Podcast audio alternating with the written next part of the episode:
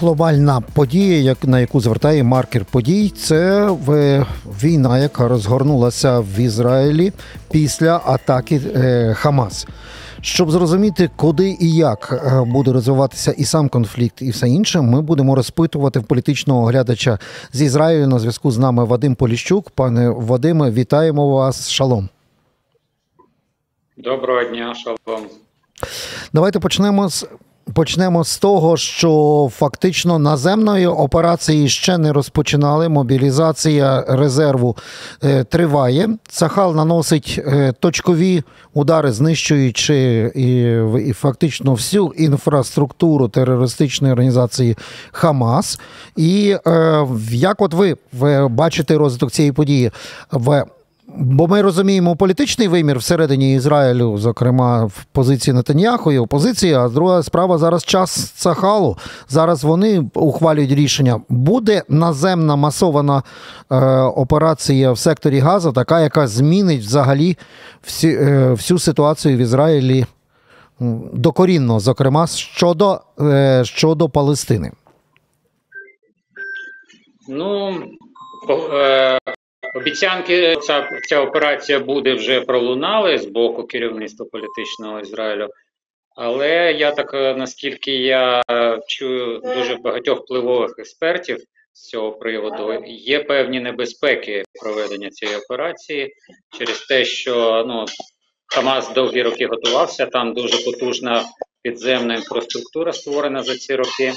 Е, і тому тому будуть е, вести серйозні е, серйозну підготовку, знищувати будь-які можливості проведення ну, відсічі з боку Хамасу, бо там дуже дуже серйозна серйозна зброя поставлена, я так розумію, з боку Ірану, з боку Росії, і ну, є певні небезпеки попасти просто в пастку в Газі. Угу. А от в цьому випадку так.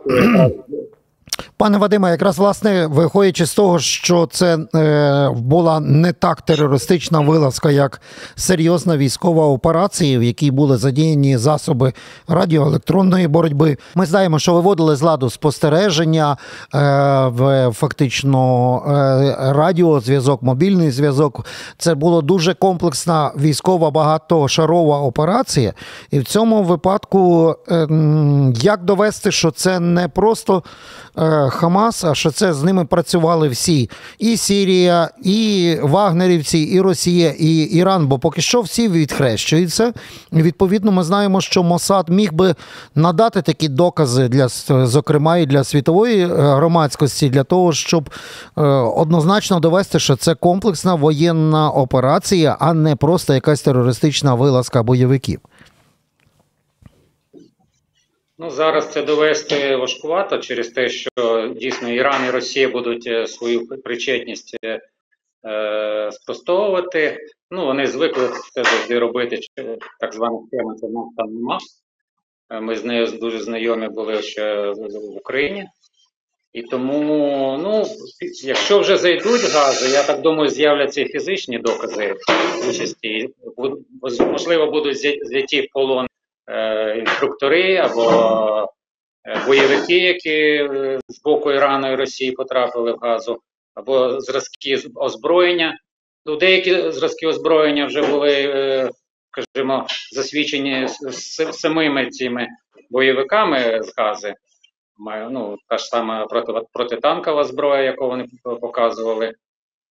І ну, Поки що важкувато. Вони там, ті ті, ті люди, які зараз були ліквідовані на території Ізраїля, е, це переважно ну, просто люди з, з, з автоматами, з кулеметами. Тому е, доказати щось, е, доказати щось зараз дуже важко.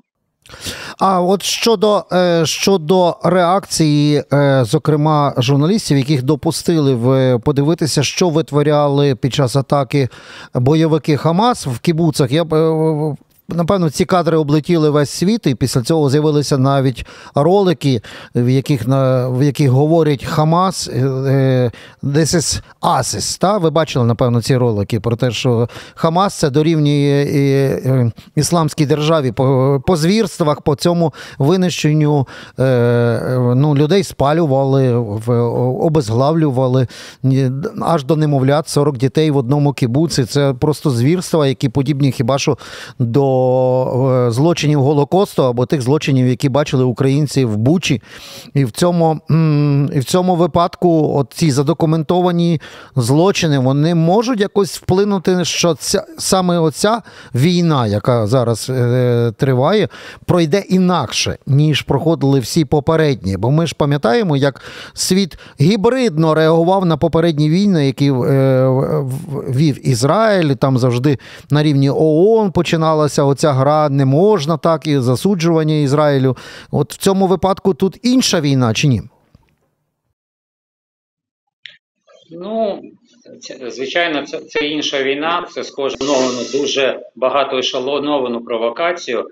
І є побоювання, що якщо якраз ці звірства, це не просто там, знаєте, вони там свою ненависть, яку вони там накопичували руками, виплеснули. Да? Ну, Дійсно, що ненависть в них плекалася з дитинства в секторі газу, там навіть дітей так виховують, ненависті до євреїв. Але це дуже схоже на заплановану провокацію, щоб якраз заманити ізраїльську армію в сектор Газа. Mm-hmm. І те саме існують побоювання, що там там готується така серйозна пастка, бо ну, ви самі розумієте, що бої в, в такі щільні застройки вони дуже небезпечні. Якщо робити там класичну е, загальну військову операцію, це може привести до дуже дуже потужних втрат з боку Ізраїля.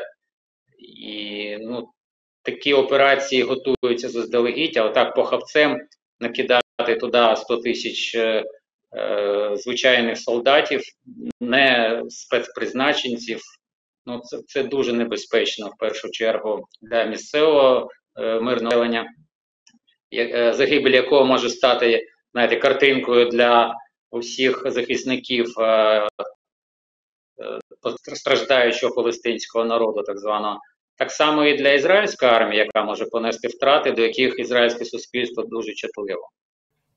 Там ми знаємо, як реагують навіть на втрату одного бійця це халою. А тут ще є і заручники, теж тема, на яку е, не мають відповіді ніхто. Ми розуміємо всі ризики цієї наземної операції, розуміємо, що її е, можна ще в деякий час очікувати. Це не буде сьогодні на сьогодні. Але е, за той час вже декілька е, діб поспіль глобально розігрують дві інформаційні кампанії. Перше, це спроба подати в все це під соусом міжрелігійної війни. Ну, ви знаєте, починаючи від там, що Хамас кричить, що це вам все за Аль-Аксу, за е, ну, хто був в Єрусалимі, добре розуміє, наскільки близько е, релігійно важливі е, символи поряд в самому центрі Старого Єрусалиму. Це я для наших глядачів говорю. Ну, ніби що це за це, за всі жорсткі дії, які проходили в в Аль-Аксі, головні з мечеті Єрусалиму. Ось вам ответ. Ми бачимо, як цю карту розігрують, зокрема, в Ірані. От цікавий був вчора виступ Олега Мені, який це теж пояснював в такому руслі. Бачимо, що так само пробують відіграти цю релігійну карту е, і в Лівані, і в Йорданії. Я вчора дивився на це, як вони пробують це все подати. Чи вдасться взагалі власне ну, перевести цю війну е, в релігійну війну в інформаційній площині? Ну так, щоб переконати, що світ сказав, ай-яй-яй, це знову релігійне протистояння на Близькому Сході, зокрема довкола Палестини. Чи навіть в реальності? От як ви розцінюєте? Ну, ми ж розуміємо, з ким ми маємо справу. Це ісламі... ісламісти, це політична течія радикального ісламу, яка будь-які питання переводить площину, скажімо, релі... ну, священної війни, джихаду, як вони це називають. тобто Е, навіть сама ця Алякса, яку ви е, тільки що згадали, ну всі навіть мусульмани її визнають е, якимось таким священним об'єктом, бо навіть були виступи деяких саудівських так фахівців з цього питання, які казали, що це не справжня Алякса, тобто місце, з якого пророк Мухаммед пішов на небеса, скажімо так, да? ну, для тих, хто не розуміє. Це колись, е, коли е, арабські завойовники прийшли на ці землі, е, на цьому місці був е, е, ну, місце, де були перші і другі юдейські храми, які були зруйновані. І коли один з араб, з арабських завойовників на цьому місці перебував, там була просто руїна така цілковита. І один е, з юдеїв, який, який був на ну, жив тоді супровод е, завойовника, він сказав, що це дуже священне місце, е, його дуже цінують юдеї, і е, той сказав, ну якщо священно, треба якось його ховати, і якимось чином виникла ця е, ну, вигадка або там, е, скажімо, що саме з цього місця е, пророк Мухаммед пішов на небо, хоча він в цьому місці ніколи не, не був за свого життя. Тому вони самі, оці е, так звані палестинці, оці е, молоді радикали, які, як, як правило, є е, таким бойовим загоном цих ісламістів, вони, коли перебувають Аляксі, вони там себе поводять не- як в священному місті, вони там грають в футбол, запускають петарди, ну, поводять себе просто як якихось мав. Тому сказати ще не місце, а вони дуже сильно е, релігійні юдеї е, інколи піднімаються на цю гору, е, щоб е, ну, помолитися там. Хоча навіть як не дивно, є спеціальний закон, який забороняє юдеям молитися на храмовій горі. Угу. Так, І тут, тому деякі течії, деякі течії юдаїзму вони вважають, що це можливо, деякі вважають, що це не можна робити, бо є якісь е, е, дуже таких от авторитетних раві- равінів. Ну, вони тихенько приходять, помолилися собі і пішли. Але це роздмухується, навіть там на- ледь не в е, заявах ООН засуджується, розумієте, що якийсь От там міністр саме- ізраїльський піднявся, помолився. От я саме про це і говорю. Тобто, е, ви дали історичний такий бекграунд. Люди, які приїдуть, хоча б е, коли-небудь екскурсію в, е, в центр Єрусалиму, це все дізнаються, побачать своїми очима. Але ми ж розуміємо, що інформаційна складова, особливо от, коли розігрується супровід ну, на майданчиках того ж самого згаданого вами ООН, то зразу це всі ці міфи перетворюються на абсолютно реальну інформаційну кампанію. І в цьому випадку, як от. Ви бачите ось ці кампанії, коли в на американських містах стінка на стінку реально йдуть е, одні під прапорами там Хезболи і Палестини, і йдуть бити прихильникам держави Ізраїль в цій війні, і сутички в, в Америці. Ми бачимо, що творилося в Лондоні. Тобто, це кампанія. Реальна, отака, яка ви, виплеснулася за межі е, Ізраїлю по всьому світу, чи це штучно ну, під, е, підігріта ситуація до тих вуличних сутичок. Бо е, чому вас запитую? Бо ми теж бачили, як, наприклад, там раптом масові мітинги в Празі, в підтримку Росії війні проти України. Ми такі ігрища бачили. От цьому тому я і запитую, чи це справжній гнів і боротьба на вулицях міст європейських американських, чи це частина інформаційного супроводу е, Хамасівської війни? Ну е, тому я і кажу, що дійсно це глибоко ешелонована, заздалегідь запланована. Е, До, цієї компанії залучені ці всі е, ячейки цієї Хезболи, Хамасу і інших ісламістських організацій світу, бо ці люди, вони, скажімо, працюють дуже системно. Вони є, вони скрізь працюють. Вони в них багато прихильників, особливо є серед іс- ісламістської молоді. Е, дуже часто до неї долучається так зване друге покоління. Бо перше покоління мігрантів, коли е, приїжджають в Європу чи в Америку, вони ще пам'ятають своє голодне е, дитинство в тих країнах, звідти вони приїхали. Вони дуже вдячні, вони працюють, вони намагаються чогось досягнути. А друге покоління, яке вже воно сите, воно не луплене, як то кажуть.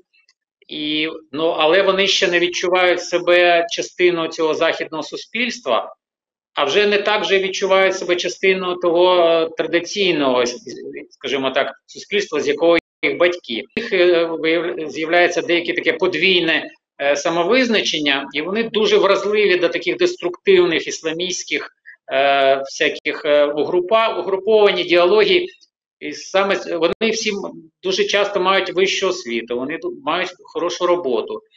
І тому, от, ну, серед деяких лівих, скажімо так, е, ідеологів є таке враження, що якщо от людині дати поїсти і дати освіту, то вона швидко інтегрується в це західне суспільство, і вона не буде думати про щось таке е, е деструктивне. Але, на жаль, виявляється, що це не так. Що ну це вказували ще дуже давно, що людина, яка е, знаходиться на стику двох двох культур, які несумісні, е, вона дуже вразлива до деструктивних якихось ідей. Е, тобто цей світ їй дуже здається недосконалим, е, і ну, це дуже її руйнує насправді. Пане Вадиме, а ще один дуже е, чутливий і важливий момент це, власне, що частина політикуму в Ізраїлі, які теж зі здивуванням дивилися, ну, наприклад, надії Нетаньяго і його політичної сили, коли вони підігрували Путіну, їздили там поцілувати е, його на параді, на Побєдобійсі, поносити колорадську стрічку Георгівську, і взагалі зіграти, е, пройти між каплями. А крім того, частина оглядачів теж кажуть: слухайте, ну питання е, виходу із сектору Газа і дозвіл Хамазу погратися в демократію, вибори, забрати владу, це теж рукотворне чудо до саме політиків. От е, що б ви на ці голоси відповіли? Як е, як на це тепер дивляться, що фактично Хамазу е, самі політики з Тель-Авіву дозволили, як то кажуть, формувати все ж те, що дозволило їм і підготуватися до цієї війни? Ну, звичайно, ну, є певна провина і цього уряду.